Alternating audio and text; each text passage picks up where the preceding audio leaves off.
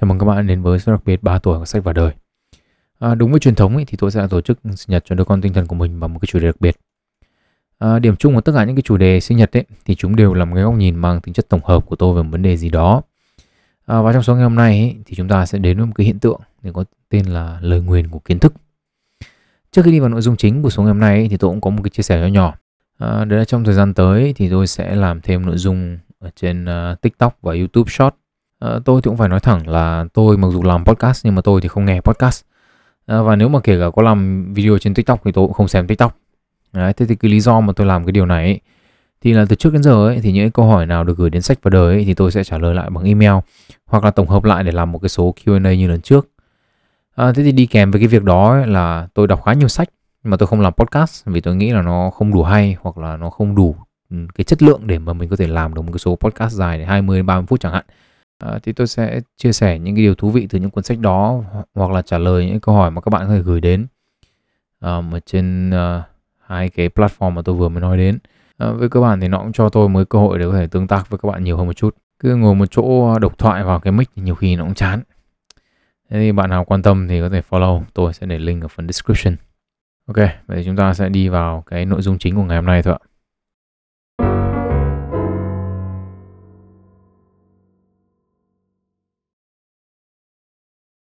Ok, thế đầu tiên là chúng ta sẽ nói về định nghĩa. Lời nguyền của kiến thức còn được biết đến cái tên là lời nguyền của chuyên môn, về cơ bản là tên của một loại thiên kiến. Thiên kiến này thì xảy ra khi mà một người trong quá trình giao tiếp với người khác thì không nhận định được sự khác biệt về khối lượng kiến thức và cho rằng những người xung quanh cũng biết những điều mà họ biết. Một trong những ví dụ điển hình nhất về cái vấn đề này là những cái giáo sư đại học. Rất là nhiều người thì họ rất là giỏi trong chuyên môn, nhưng mà khả năng giải thích vấn đề chuyên môn cho học sinh của họ thì thường rất là kém. Ngoài cái việc là cái khả năng truyền đạt hay các kỹ năng sư phạm cơ bản ra thì một trong những nguyên nhân chính cho cái vấn đề này là lời nguyền của kiến thức. Họ không thể đặt mình vào vị trí của sinh viên, những người có rất ít hoặc là không có một chút kiến thức nào trong cái lĩnh vực chuyên môn của họ. Họ không hiểu hoặc là không nhớ được những cái khó khăn mà sinh viên phải trải qua trong những cái lần đầu tiên học về những cái lĩnh vực này. Trong cuộc sống thì chắc chắn là ít nhiều chúng ta cũng đã phải gặp phải có một vài người thầy như thế, hoặc là ít nhất là được nghe về họ. Hay là khi chúng ta dạy toán cho một đứa trẻ con học lớp 3 chẳng hạn, khi mà giải một cái phương trình nó rất là cơ bản mà chúng ta nhìn một cái ra đáp án ngay lập tức chẳng hạn, mà đứa trẻ đó ngồi nghĩ mãi không ra, vậy thì phản ứng đầu tiên của chúng ta là cái gì? Chúng ta sẽ nói là cứ dễ thế mà cũng không nghĩ ra, đúng không ạ? Ví dụ như là cái việc giải phương trình đó trong đầu chúng ta nó chỉ có 2 bước thôi, mà bây giờ còn chỉ cho nó mất 1 rồi, tức là chỉ cho nó 1/2 rồi thì nó còn học được cái gì nữa, đúng không ạ? Đấy cũng là một kiểu lời nguyền của kiến thức. Cái việc mà chúng ta biết nhiều hơn đứa trẻ con nhiều quá khiến cho cái việc truyền đạt kiến thức ở trong vấn đề đó nó sẽ trở nên khó khăn hơn. Về cơ bản thì cái lời nguyền của kiến thức nó chỉ có đơn giản như vậy thôi. Thế tuy nhiên là nếu chỉ có vậy thì làm sao đủ để làm chủ đề chính của một số podcast, chứ chưa nói đến là số đặc biệt của Sách và Đời, đúng không ạ? Vậy chúng ta hãy suy nghĩ sâu hơn một chút về hiện tượng này. Trong số sinh nhật lần thứ 2 thì tôi có đưa ra lập luận rằng là chúng ta sử dụng thời gian như thế nào thì chúng ta sẽ trở thành con người như thế. Vậy thì tại cái thời điểm mà tất cả chúng ta, cả tôi và cả các bạn nữa, ở 50 tuổi đi chẳng hạn, thì mỗi người trong chúng ta có một cái lượng thời gian nhất định đầu tư vào những cái điều khác nhau trong cuộc sống mà chúng ta quan tâm. Người thì đầu tư vào nghệ thuật, người thì đầu tư vào thể thao, người thì đầu tư vào sách. Và như thế thì khi chúng ta ở cùng một độ tuổi thì so với những người khác thì chúng ta sẽ có những cái thông tin và kiến thức mà người kia không có. Đơn giản chỉ là do sự đầu tư về thời gian khác nhau thôi, đúng không ạ? Và như thế thì nếu chúng ta so với người bằng tuổi thì ở một số những cái khía cạnh nhất định chúng ta cũng sẽ bị lời nguyền của kiến thức tác động. Để cho nó dễ hiểu thì chúng ta sẽ lấy ví dụ về việc làm nội dung của Sách và Đời. Giả sử như các bạn đang ngồi trước mặt tôi và chúng ta ngồi đối diện nhau trên một cái bàn. Tôi rút bừa ra một cái quyển sách tôi đặt lên bàn và tôi hỏi bạn là bạn có muốn tôi làm số podcast tiếp theo về cuốn sách này hay không? Nếu bạn là một người dành nhiều thời gian để tìm hiểu về tâm lý học và cuốn sách tôi đặt lên bàn là một cuốn sách tâm lý học nó rất là phổ biến, thì có lẽ bạn sẽ bảo là không, vì chẳng có gì mới để bạn có thể học hỏi từ cái việc tôi làm podcast với cái cuốn sách đó cả.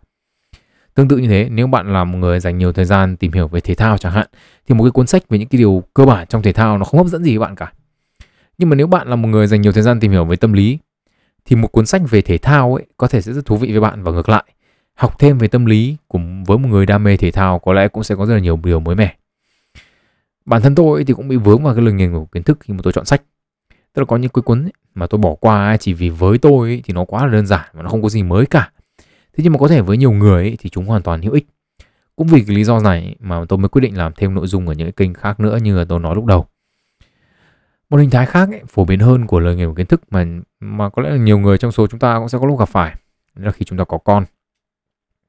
Một trong những điều trăn trở của những người làm cha làm mẹ là làm thế nào để con mình không đi vào con đường tệ nạn.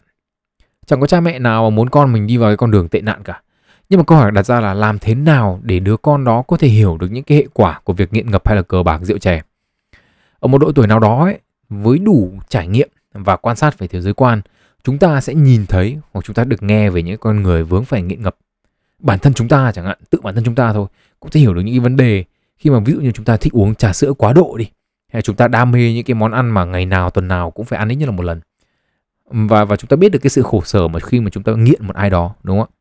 Mà tất cả những cái đấy thì đều là chỉ những cái ở cái mức độ nhẹ thôi, chứ nó còn chưa phải là những cái đồ nghiện nặng như kiểu ma túy.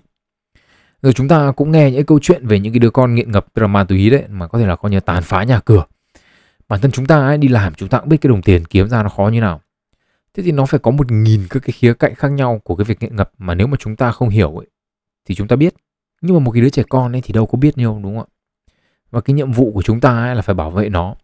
Chúng ta phải hướng nó để nó không đi vào những con đường đó. Vậy thì chúng ta phải làm thế nào? Chúng ta phải nói cái gì? Chúng ta phải giải thích ra sao để cho nó có thể hiểu được? Hay là chúng ta phải làm thế nào để chúng ta cản nó không đi vào những con đường đó nếu mà nó chưa hiểu ngay tại thời điểm đó?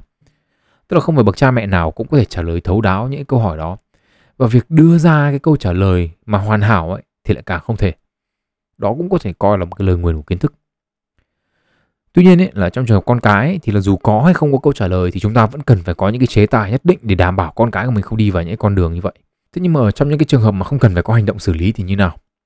Vậy thì chúng ta sẽ đến một cái ví dụ như thế này. Giả sử như chúng ta là những người quan sát tầm vũ trụ đi, có khả năng nhìn thấy được tương lai đi và nhìn thấy được tất cả những gì diễn ra trong đảo vũ trụ chẳng hạn. Tôi rất thích cái ví dụ này. Một cái giả định rất là quen thuộc với những bạn nghe Sách và Đời, đúng không ạ? Thế chúng ta nhìn thấy đứa bạn gái thân nhất của chúng ta lấy chồng. Lấy nhau được 5 năm và có với nhau được 2 đứa con thì lão chồng kia có một đêm ngoại tình, ngủ với cả đồng nghiệp. Ở đây thì chúng ta nhìn thấy được 2 tương lai xảy ra. Một là đứa bạn của chúng ta nắm được cái thông tin đó, gia đình nó tan nát. Nó và chồng nó coi như ly dị, đứa lớn thì về ở với bố mà đứa nhỏ thì về ở với mẹ. Và chúng ta nhìn thấy được cái tương lai thứ hai là cái đứa bạn của chúng ta không biết gì về cái thông tin này cả. Gia đình nó vẫn êm ấm. Và chúng ta thấy được rằng là cho đến hết cuộc đời của mình thì cái người chồng không ngoại tình thêm một lần nào nữa. Và sau cái chuyện đó thì trở thành một người bố mẫu mực hơn, người chồng thương vợ hơn. Vậy thì quay trở về cái thời điểm hiện tại thì là cái lúc mà đứa bạn chúng ta vừa mới quen là chồng tương lai của nó và đang vui vẻ hạnh phúc khoe với chúng ta rằng là anh chàng nó rất là tâm lý và nó thì có suy nghĩ đến chuyện lập gia đình với anh ta. Thế thì bạn sẽ làm cái gì? Bạn sẽ cản trở mối tình đó hay là bạn sẽ để mọi thứ diễn ra đúng như trình tự của nó? Nếu mà có cản trở ấy, thì bạn sẽ nói thế nào với bạn của mình? Bảo là ê, tao nhìn thấy tương lai rồi và tao biết mày không hạnh phúc với thằng chồng đó à? Và nếu mà để mọi chuyện tiếp tục diễn ra đúng như cái trình tự của nó ấy, thì bạn sẽ xử lý thế nào về việc anh chồng ngoại tình? Bạn có sẵn sàng là nói thẳng với bạn mình, đúng không ạ? Để lấy đi cái hạnh phúc của nó và cuộc sống của 2 đứa con nó không? Hay là bạn sẽ im lặng để mọi chuyện diễn ra đúng như là bạn đã nhìn thấy trong tương lai? Ngoài ra ấy, thì việc bạn có cái thông tin anh này ngoại tình ấy, thì có thay đổi cái cách mà bạn đối xử với anh chồng kia hay không? Liệu bây giờ bạn có nhìn anh ta bằng cái ánh mắt khác và đối xử với anh ta khác đi hay không? Bản chất của sự việc thì rất đơn giản. Có một luồng thông tin ấy là anh chồng ngoại tình. Trong câu chuyện thì có tất cả là 3 người. Có chúng ta, có anh chồng và có người bạn gái thân của chúng ta, đúng không ạ? Và chúng ta có thể lập luận rằng là trong câu chuyện này ấy, thì càng ít người biết về cái mẩu thông tin đó thì cuộc sống của tất cả những người tham gia càng dễ dàng. Bạn không biết thì bạn không đối xử với anh chồng khác đi, bạn không nhìn anh ta bằng ánh mắt khác và bạn không làm khó người bạn thân của mình. Tương tự như thế, bạn của bạn mà không biết ấy, thì cuộc sống gia đình của họ là vẫn là yên ổn hạnh phúc. Vậy thì chúng ta có thể lập luận rằng là trong trường hợp này ấy, thì cái việc mà nắm được cái mẩu thông tin là anh kia ngoại tình ấy có thể được hiểu là một điều mang tính tiêu cực, một lời nguyền của kiến thức. Cái việc mà chỉ nhìn nhận thông tin hay là kiến thức dưới góc độ tiêu cực ấy, thì nó không phải là một hiện tượng mới. Thậm chí trong tiếng Anh nó cũng có câu là ignorance is bliss và phiên bản tiếng Việt của nó dân dã là ngu si thì hưởng thái bình, đúng không ạ? Từ nhà xưa ấy, từ nhà văn cổ đại Publius Cyrus đã từng viết rằng là khi không biết gì thì cuộc sống là vui sướng nhất. Chẳng phải là khi chúng ta lớn lên đi làm có gia đình, chúng ta cảm thấy cuộc sống của chúng ta là sung sướng nhất là thời đi học vô lo vô nghĩ hay sao, đúng không? Ai cũng từng có lúc muốn trở về làm một cái đứa trẻ. để chúng ta không phải lo toan những cái bộn bề của cuộc sống. Khi mà chúng ta không cần phải nghĩ về chuyện kiếm tiền, khi mà chúng ta không cần phải nghĩ về những cái trách nhiệm với gia đình, với bạn bè, với người thân, vân vân, đúng không ạ? Cái việc mà không biết của cái ngày trẻ thơ ấy là nó khiến cho cái cuộc sống của chúng ta nó dễ dàng hơn rất là nhiều. Cái không biết này ấy, thì nó làm ta sướng nhưng mà nó chỉ làm khổ những thằng xung quanh thôi. Nó chả ảnh hưởng đến ta cả, đúng không ạ? Tại số lần trước thì chúng ta đã từng nói về cái hiệu ứng là Dunning-Kruger. Tức là khi mà một người thiếu hiểu biết về một cái lĩnh vực nào đó nhưng mà họ lại tự tin thái quá vào cái năng lực của mình ấy, thì họ sẽ gây ra khó chịu cho những người xung quanh thôi, đúng không ạ? Chứ còn bản thân họ thì không sao đâu. Tức là người ngu ấy thì chỉ làm khổ cái thằng khôn đứng ở bên cạnh thôi, chứ cái thằng ngu nó có biết gì đâu mà nó khổ. Thế chính vì thế nên là biết nhiều cũng không phải là một điều tốt, nếu không muốn nói là biết lắm thì khổ. Nói đến đây ấy, thì các bạn có thể nói là chắc ông ấy nói đùa, một người làm podcast chia sẻ kiến thức mà lại đi là biết lắm thì khổ. Tôi không nói đùa đâu. Thậm chí ở đây tôi có thể nói ra một cái lời khuyên cho các bạn rằng là muốn sống một cái cuộc sống vô lo vô nghĩ thì tốt nhất ấy là không nên học thêm cái gì và cũng đừng nên biết thêm cái gì cả. Để tôi thuyết phục các bạn. Trong chương 49 ấy, thì chúng ta đã nói với nhau về những cái thiên kiến của con người nói chung. Về cơ bản ấy, những cái thiên kiến này có thể coi là những cái tính năng được tích hợp sẵn trong cái bộ máy sinh học mà chúng ta gọi là cơ thể người, cụ thể là bộ não, đúng không ạ? Nhưng biết về những cái thông tin này ấy, thì chính xác là nó giải quyết cho chúng ta được cái vấn đề gì? Biết những cái thiên kiến này thì nó làm được cái việc gì? Chúng ta vẫn hay nói với nhau rằng ấy, là biết được những cái thiên kiến của chúng ta để còn có những cái điều chỉnh nhất định. Ở đây ấy, thì có hai câu hỏi. Một là chúng ta có thực sự điều chỉnh được không?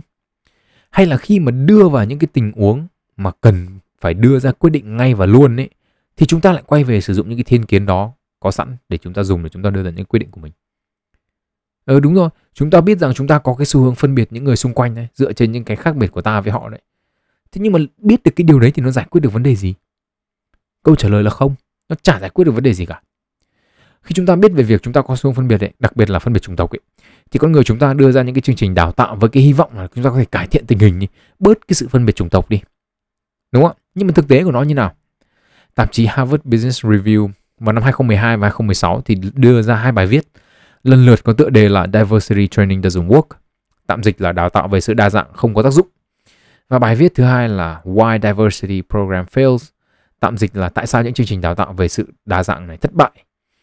Hai bài viết này thì trích các nghiên cứu của chính Đại học Harvard và của Đại học Minnesota cũng như là số liệu nghiên cứu của các tổ chức phi chính phủ, và kết luận rằng ấy là tất cả những chương trình này thì không những là thất bại mà còn phản tác dụng, khiến cho cái sự phân biệt trở nên trầm trọng hơn. Bạn nào quan tâm thì nên Google mà đọc. Thậm chí ấy, báo BBC ấy còn đưa ra một cái bài đặt một cái câu hỏi là tại sao những cái đào tạo về đa dạng không có hiệu quả này vẫn được sử dụng. Rõ ràng là nếu chúng ta biết tự bản thân chúng ta có xu hướng phân biệt, chúng ta sẵn sàng tạo ra những cái chương trình đào tạo để có thể xử lý nó, mà không những nó không thành công mà nó lại còn làm mọi thứ tệ đi, thì còn cái chuyện gì để nói với nhau nữa. Nhưng mà việc biết những cái thiên kiến cá nhân ấy, thì không chỉ không giúp được cho bản thân chúng ta, mà nó còn khiến cho chúng ta nhận ra một điều là những người xung quanh mắc rất nhiều những cái thiên kiến đó trong suy nghĩ và lập luận. Giống như tôi đã nói lần trước, phần đông những người mà tôi quan sát được ấy, mà tìm hiểu về những cái thiên kiến và tư kiến của con người ấy, thì họ rất là giỏi đi soi người khác, nhưng bản thân họ ấy thì vẫn luôn mắc những cái vấn đề đó như bình thường. Vậy thì câu hỏi đặt ra là thế biết về những cái đấy để làm cái khỉ gì? Chúng ta biết nhưng chưa chắc chúng ta đã tự giúp được mình. Mà kể cả các bạn có là một người giỏi đi nữa, nhưng các bạn có là một thiên tài đi, mắc self-serving bias đi chăng nữa, các bạn tự sửa được hết tất cả những cái thiên kiến của mình, nhưng mà cả thiên hạ nó vẫn mắc những cái sai lầm cơ bản trong suy nghĩ và hành động. Và những cái điều đó thì nó ảnh hưởng trực tiếp đến cuộc sống của bạn. Thế thì bạn biết và bạn sửa để làm cái cuộc khỉ gì? Bạn không mắc sai lầm phân biệt trong công việc, nhưng mà cả cái văn phòng nó phân biệt bạn thì bạn làm được cái gì? Bạn phân biệt ngược lại bằng cách là bạn chỉ ra tất cả bọn họ sai, còn bạn thì là người đúng duy nhất à? Tất cả cái văn phòng nó chia bè chia phái, bạn không chia bè chia phái thì bạn đứng ở giữa và chả chơi với ai, thì bạn được lợi cái gì? Biết về thiên kiến ấy, thì giúp chúng ta nhận thức rõ hơn về bản thân mình, nhưng cũng có nghĩa là chúng ta sẽ nhận thức về những người xung quanh rõ ràng hơn. Và điều đó ấy, thì khiến cho bạn để ý được nhiều hơn so với những người không biết. Và nó khiến cho bạn suy nghĩ nhiều hơn, ôm vào mình nhiều cái khó chịu hơn. Nhưng mà đương nhiên là câu chuyện nó không dừng lại đó thôi. Đi sâu hơn nữa đi. Chúng ta phải tự nhìn lại bản thân mình. Tiên trách kỷ thì hậu mới trách nhân, đúng không ạ? Nếu mà chúng ta nhìn xung quanh mà thấy đâu cũng vấn đề ấy, thì khi chúng ta nhìn vào gương ấy, thì chúng ta thấy đây cái thằng trong gương này nó mới làm vấn đề này. biết cho lắm vào, để rồi nhận ra ấy, là dù có cố đến mấy đi chăng nữa, cảm xúc bao giờ cũng đến trước lý trí. Không phải vì chúng ta bị cảm xúc điều khiển đâu, mà không bị điều khiển mà không nghĩ nổi đâu, mà là vì cấu trúc não của nó như thế rồi, đúng không ạ? Thậm chí như chúng ta nói chương 48 là lý trí của chúng ta ấy, chỉ là cách mà để chúng ta hợp thức hóa cảm xúc của mình mà thôi. Vậy thì làm sao để chúng ta có thể tự tin nói rằng là những quyết định mình đưa ra là lý trí? Hay là làm sao để biết được rằng chúng ta đang dùng lý trí để đưa ra quyết định, chứ không phải là chúng ta chỉ đang lý luận để bảo vệ cảm xúc của mình? Rồi chúng ta còn nhận ra một cái điều nữa là cái mô hình thế giới quan của chúng ta nó là méo mó, là vẹo vỏ. Chúng ta không tiếp thu thông tin một cách khách quan, mà chúng ta dựa vào những gì chúng ta có để chúng ta giải mã và tiếp thu những thông tin mới. Chẳng thế mà cùng một câu chuyện, cùng một trải nghiệm ấy, thì mỗi một người rút ra bài học riêng, chẳng ai giống ai cả. Nhưng mà biết được những cái điều này thì nó chẳng giải quyết được vấn đề gì cả. Bởi vì những cái thiên kiến, những cách tiếp cận thông tin này là nó cái tính năng sẵn có con người rồi. Chúng ta có muốn nhìn giống người khác chúng ta không thể làm được. Ngay cả cái việc chúng ta thường xuyên nói với nhau rằng là chúng ta đồng cảm với người này, với người kia, nhưng mà trên thực tế thì chúng ta chỉ là làm gì ạ? Chúng ta khơi ra những cái cảm xúc từ những cái trải nghiệm cũ mà chúng ta đã từng trải qua, và chúng ta cho là những cái trải nghiệm đó thì tương tự với cái trải nghiệm của cái người mà chúng ta cần phải đồng cảm, đúng không ạ? Thì ngày xưa tôi cũng trải qua một cái nó na ná như vậy. Mà na ná như vậy là bạn cho rằng nó na ná như vậy, chứ trên thực tế chắc gì nó na ná như vậy, đúng không ạ? Bảo ngày xưa tôi cũng trải qua như vậy, tôi rất là đồng cảm với anh. Không phải thế đâu, bạn có trải qua những cái gì người ta trải qua đâu. Mà không chỉ thế, càng biết nhiều ấy, chúng ta sẽ càng nhìn nhận ra là mình không hoàn hảo, mình nhiều khiếm khuyết. Khiếm khuyết trên cơ thể nó còn dễ nhìn thấy, chứ còn những cái yếu điểm mà không thể sửa nổi về mặt nhận thức, về bộ não, về tâm lý thì cực kỳ khó nhận ra. Thậm chí đến cả cái gọi là cái tôi, cái mà chúng ta gọi là con người của mình ấy, với những cái trải nghiệm sống của mình ấy, có thể là cũng không tồn tại. Trong số 48 ấy, thì chúng ta có nói với nhau rằng là cái giả thuyết rằng cái tôi của chúng ta chỉ là cái cách để bộ não chúng ta giải nghĩa thế giới xung quanh mà thôi. Không có cái gì gọi là cái tôi cả, không có cái free will, không có cái ý chí tự do. Tất cả những cái đấy chỉ là giác. Chúng ta tiếp thu được cái gì về thế giới quan ấy, thì nó đều là thông qua các cái giác quan, và nó phụ thuộc hoàn toàn vào cái cơ quan nhũn nặng 1,5 cân ở trong cái hộp sọ của các bạn ấy. Các bạn biết nhiều để làm cái gì? Cái bộ não nó cho các bạn tiếp thu thế nào thì các bạn biết đến như thế. Nhưng mà đâu chỉ có bộ não đâu, đúng không ạ? Chúng ta biết cả về cơ thể của chúng ta nữa. Chúng ta biết cái cách mà cơ thể chúng ta vận hành về mặt sinh học. Ví dụ như chúng ta đưa ví dụ như ung thư chẳng hạn. Sách và Đời cũng đã từng nói về một mã gen P53, đúng không ạ? Và chúng ta hiểu được rằng là việc mắc ung thư ấy thì nó không hề đơn giản. Rất là nhiều yếu tố phải cùng lỗi một lúc thì chúng ta mới bị ung thư. Thế nhưng mà biết tất cả những cái điều đó thì nó giải quyết được cái vấn đề gì nếu như mà chúng ta hay là người nhà chúng ta vẫn mắc ung thư? Thậm chí nhá, có chăng ấy là khi biết được rằng ấy, là phải nhiều yếu tố mà lỗi cùng một lúc ấy, mà mắc ung thư ấy, thì có phải là nó còn buồn hơn cả khi biết là mình không biết gì không? Đúng không? Bởi vì thà khi mà chúng ta không biết gì ấy, thì chúng ta đổ nó tại số, thì nó dễ hơn là việc biết ung thư rất là khó mắc nhưng mà chúng ta vẫn mắc. Tức là rõ ràng là mình nhận ra là chúng ta đen. Ở đây ấy, thì có lẽ chúng ta nhận ra được một góc khác của lời nguyền của kiến thức. Tức là nếu như đúng với định nghĩa của nó ấy, thì lời nguyền của kiến thức ấy là một cái việc mà có một cái kiến thức nào đó khiến cho cái việc giao tiếp nó có cái sự chênh lệch và sinh ra vấn đề ấy. Thì cái kiến thức ấy, nó cũng là một lời nguyền khác.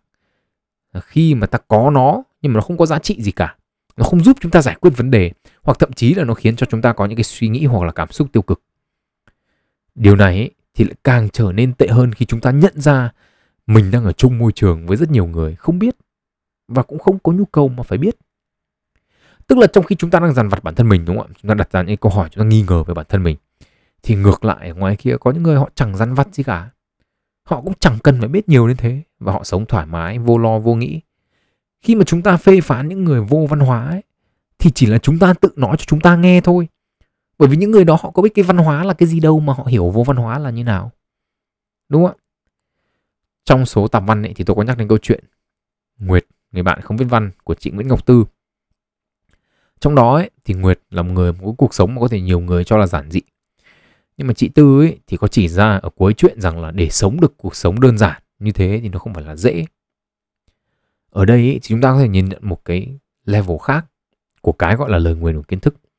Đấy là việc không có đường lui. Chúng ta không thể xóa đi những cái gì mà chúng ta biết, những điều mà chúng ta đã hiểu. Nếu chúng ta biết cách ứng xử mà chúng ta quá là khó chịu với những người không biết cách ứng xử, thì chúng ta không thể nào tự nhắc bản thân mình là thôi từ mai quên cái cách ứng xử đi, là chúng ta sẽ ổn và chúng ta sẽ hết khó chịu, đúng không ạ?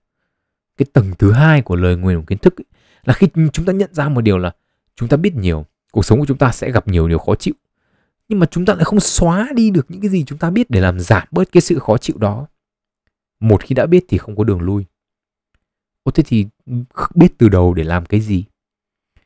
Tóm lại, lời nguyền của kiến thức thì có rất là nhiều góc độ khác nhau. Nó là thiên kiến khiến cho cái việc giao tiếp của chúng ta với mọi người gặp vấn đề. Chúng ta đưa ra những cái giả định không chính xác, nhưng đồng thời nó cũng có thể là mang lại cho chúng ta những cái cảm giác tiêu cực, những cái khó chịu với môi trường xung quanh, với xã hội. Biết nhiều chưa chắc là phải là tốt đâu. Ở đây thì tôi cũng phải thú thật là nhiều khi tôi cũng tự thấy là có lẽ là nên dừng cái việc đọc sách lại. Bây giờ có như nào sống đúng như thế. Biết càng ít thì càng đỡ khổ. Đúng không?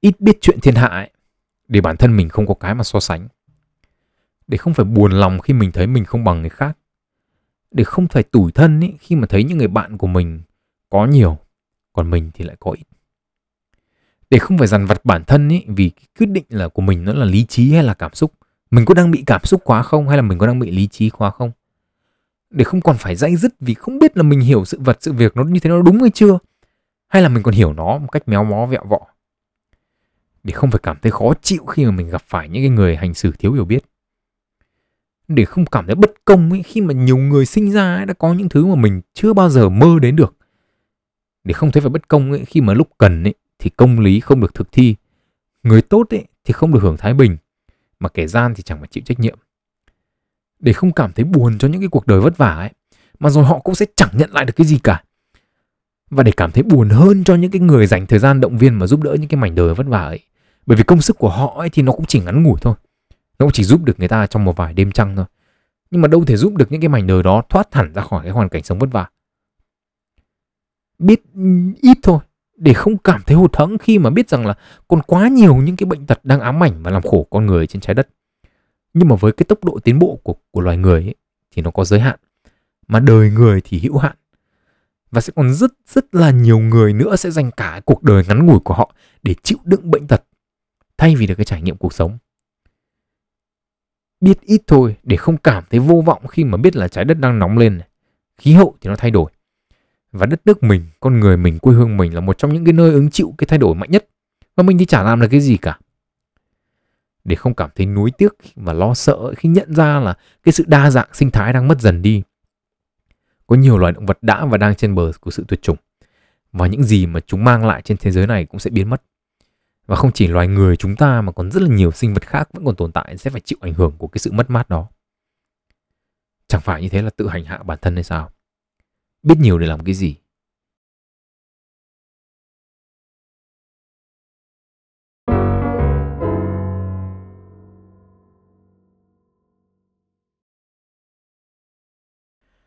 Trong những cái luận luận mà tôi nói đến về lời nguyền của kiến thức ấy, thì có một cái yếu tố mà tôi chưa nhắc đến.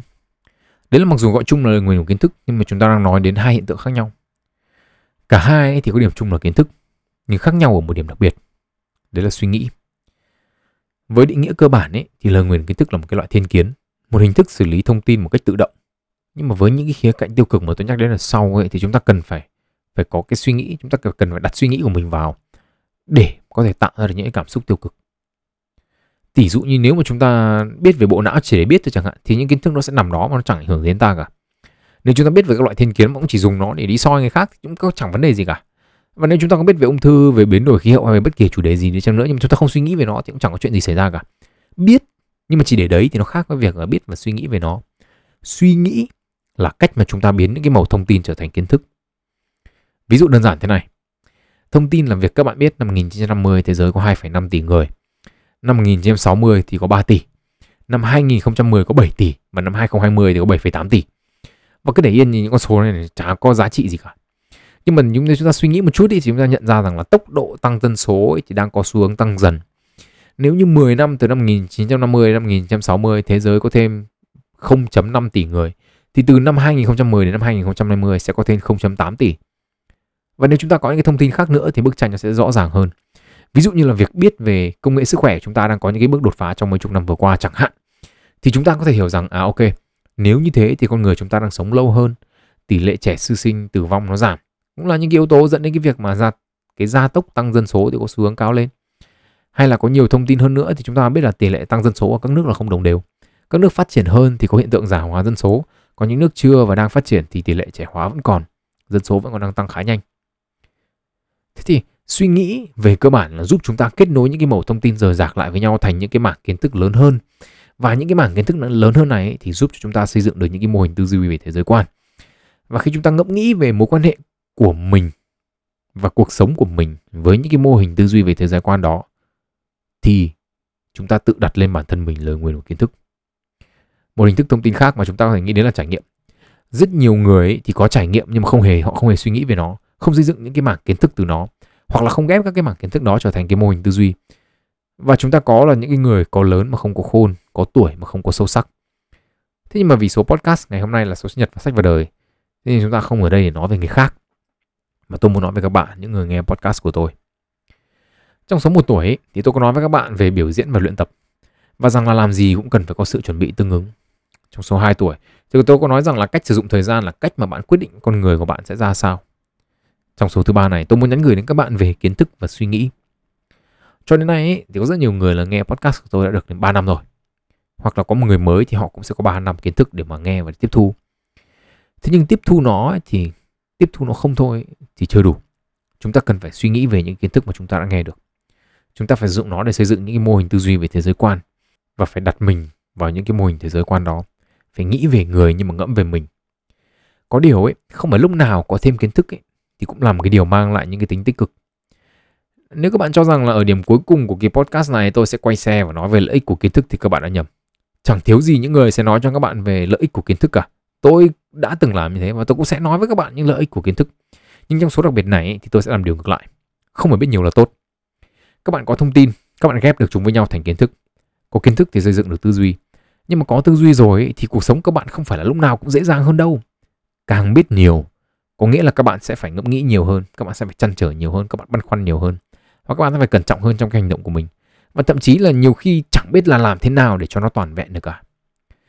Khi mà biết nhiều ấy, thì các bạn nhìn thấy cái phương án nào nó cũng sẽ có cái hay. Giải pháp nào thì cũng có cái dở. Thấy được cái sự đa chiều của cuộc sống và sự đa dạng của những góc nhìn ấy, thì sẽ khiến cho các bạn nền tính hơn. Các bạn dễ hiểu được góc nhìn và động cơ của những người xung quanh hơn. Nhưng mà nó cũng sẽ khiến cho các bạn dằn vặt bản thân mình nhiều hơn. Nghe nó triết học thế thôi nhưng mà thực tế cuộc sống ấy thì điều này khá là phổ biến. Ở đây chúng ta có thể lấy một ví dụ tích cực và một ví dụ mang tính tiêu cực. Ví dụ tiêu cực là những người nghiện, cụ thể là nghiện cờ bạc đi. Khi chúng ta thắng bạc, chúng ta được trải nghiệm nhiều thứ cảm giác khác nhau. Nhưng mà trong ví dụ này của chúng ta ấy, thì chúng ta quan tâm đến cái trải nghiệm đặc biệt. Đấy là việc mà không cần phải làm vẫn kiếm được một số tiền lớn, không làm mà vẫn có ăn. Về bản chất ấy, thì trải nghiệm cũng là một loại kiến thức đặc thù. Có trải nghiệm này một lần ấy, thì nó rất là dễ dẫn đến gây nghiện. Và đấy cũng là cách mà các cái sòng bạc lôi kéo chúng ta vào cờ bạc. Vấn đề nằm ở chỗ là khi mà có cảm giác mà tiền kiếm được rất là nhiều trong một thời gian ngắn ấy, thì rất là khó có thể quay trở về làm công việc kiếm vài triệu một tháng. Khi mà biết mình có thể chỉ trong một buổi tối mà thu về hàng chục triệu rồi, một con số mà phải đi làm coi như vài tháng mới có chẳng hạn, thì làm sao mà có thể đi làm được, đúng không ạ? Chưa kể một khi đã cờ bạc và nợ nần rồi thì không thể nào bảo mà đi làm mà trả hết cái chỗ đấy được. Đấy là điều không thể. Tức là vấn đề nó nằm ở chỗ là gì? Khi mà tất cả những cái thông tin, những cái trải nghiệm và những cái niềm tin về cái năng lực của họ trong cái bộ môn cờ bạc mà nó trở thành kiến thức và mô hình thế giới quan ấy, thì những cái người nghiện cờ bạc họ không thể thoát ra được. Khi mà đã biết là một đêm có thể kiếm được 50 triệu rồi thì không thể nào đi làm lương 5 triệu một tháng được. Và nếu như thế thì nếu không có giải pháp xử lý được tận gốc của vấn đề ấy, thì có cho họ cơ hội thứ 1000 họ cũng sẽ quay về con đường cũ. Bởi vì làm gì có cái gì nó tốt hơn như thế, đúng không ạ? Lời nguyền của kiến thức. Ví dụ tích cực thì sao? Ví dụ tích cực thì các bạn phải nói về việc đi học xa nhà. Có thể là các bạn ở các tỉnh lên thành phố học này, hay là đi du học. Khi mà đã có những cái trải nghiệm đi học xa nhà này thì các bạn sẽ nhận ra là việc đi xa nhà là một cái điều cần thiết. Vì nó mở mang đầu óc rất là nhiều, đúng không ạ? Và khi đó các bạn cũng sẽ mong muốn có những cái trải nghiệm như vậy cho con cái của mình, đúng không? Đó là một cái trải nghiệm, là một loại kiến thức mà nó có thể khiến cho bạn trở nên, các bạn phải trăn trở, các bạn phải kiếm tiền, các bạn phải tiết kiệm tiền để làm sao để con mình cũng có được cơ hội như mình hoặc là tốt hơn như thế, đúng không ạ? Có thể là cho lên thành phố học, có thể là đi du học. Và mình biết cái việc đi xa nhà ấy, sẽ cho nó những cái hành trang mà ở nhà mãi mãi nó không có được.